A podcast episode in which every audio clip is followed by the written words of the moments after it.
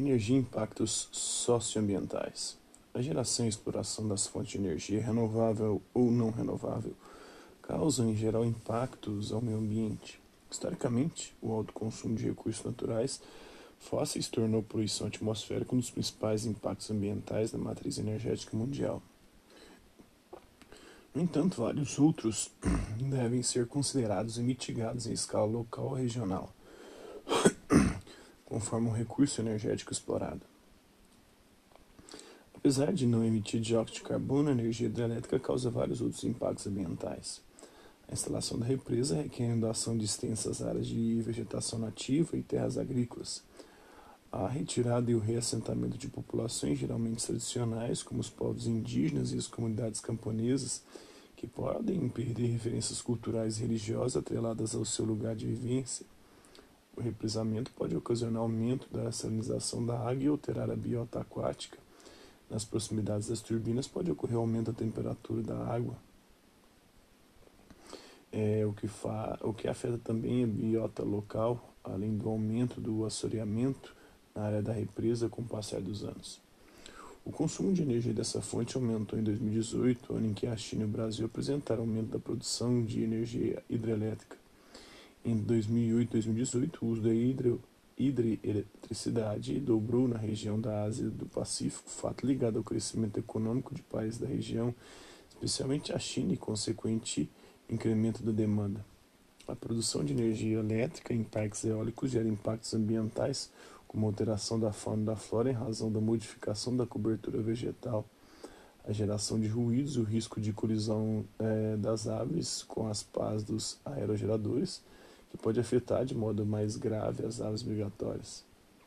Estima-se que os impactos da produção de energia solar sejam menores que os causados pela instalação dos parques eólicos.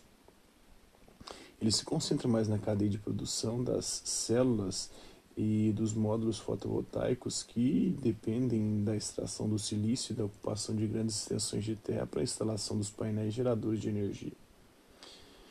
Então, o mundo demanda de energia e emissões de carbono de 2012 a 2018. Né? Energia primária, intensidade de carbono, emissões de CO2, refere-se à energia disponível, energia primária, energia disponível na natureza antes de passar por qualquer processo de conversão, transformação. E emissões de, de, de intensidade de carbono é a emissão de gases de efeito estufa no processo de produção do combustível. Tem vista da usina de Belo Monte, no município de Vitória do Xingu, no Pará, foto 2018. Estrada do Rio Xingu está em funcionamento desde 2016.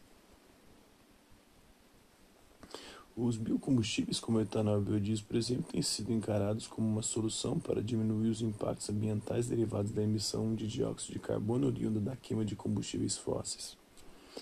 Assim, sua fabricação tem aumentado em diversos países, entretanto, a produção e o uso dessa fonte de energia podem causar, entre outros impactos, entre outros impactos, a destruição da, de fauna e da flora, em decorrência da expansão das áreas de monocultura, a contaminação do solo da água com excesso de fertilizantes e pesticidas usados nas plantações e por vinhoto, que é um resíduo gerado no processo industrial da produção de etanol, a expropriação das populações do campo para a formação de grandes monoculturas ligadas aos, aos biocombustíveis e a intensificação da superexploração do trabalho nas usinas de etanol e biodiesel. O uso de energia nuclear para obtenção de eletricidade tem aumentado gradativamente desde a década de 1950. Trata-se de uma energia segura que, apesar de limpa, pode contaminar o meio ambiente se houver vazamento de radiação em decorrência de problemas no armazenamento do lixo atômico, causando dano irreversível impedindo a ocupação humana da área atingida.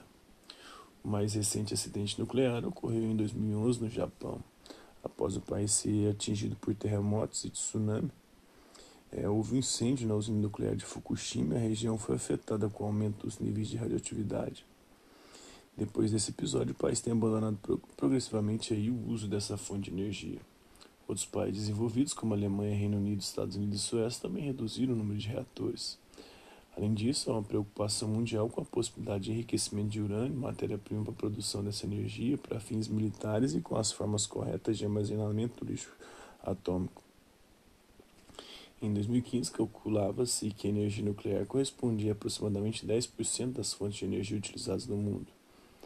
Dados da IEA de 2019 refletem um acréscimo de 2,4% no consumo dessa energia em 2018, sendo a China a principal responsável por esse aumento.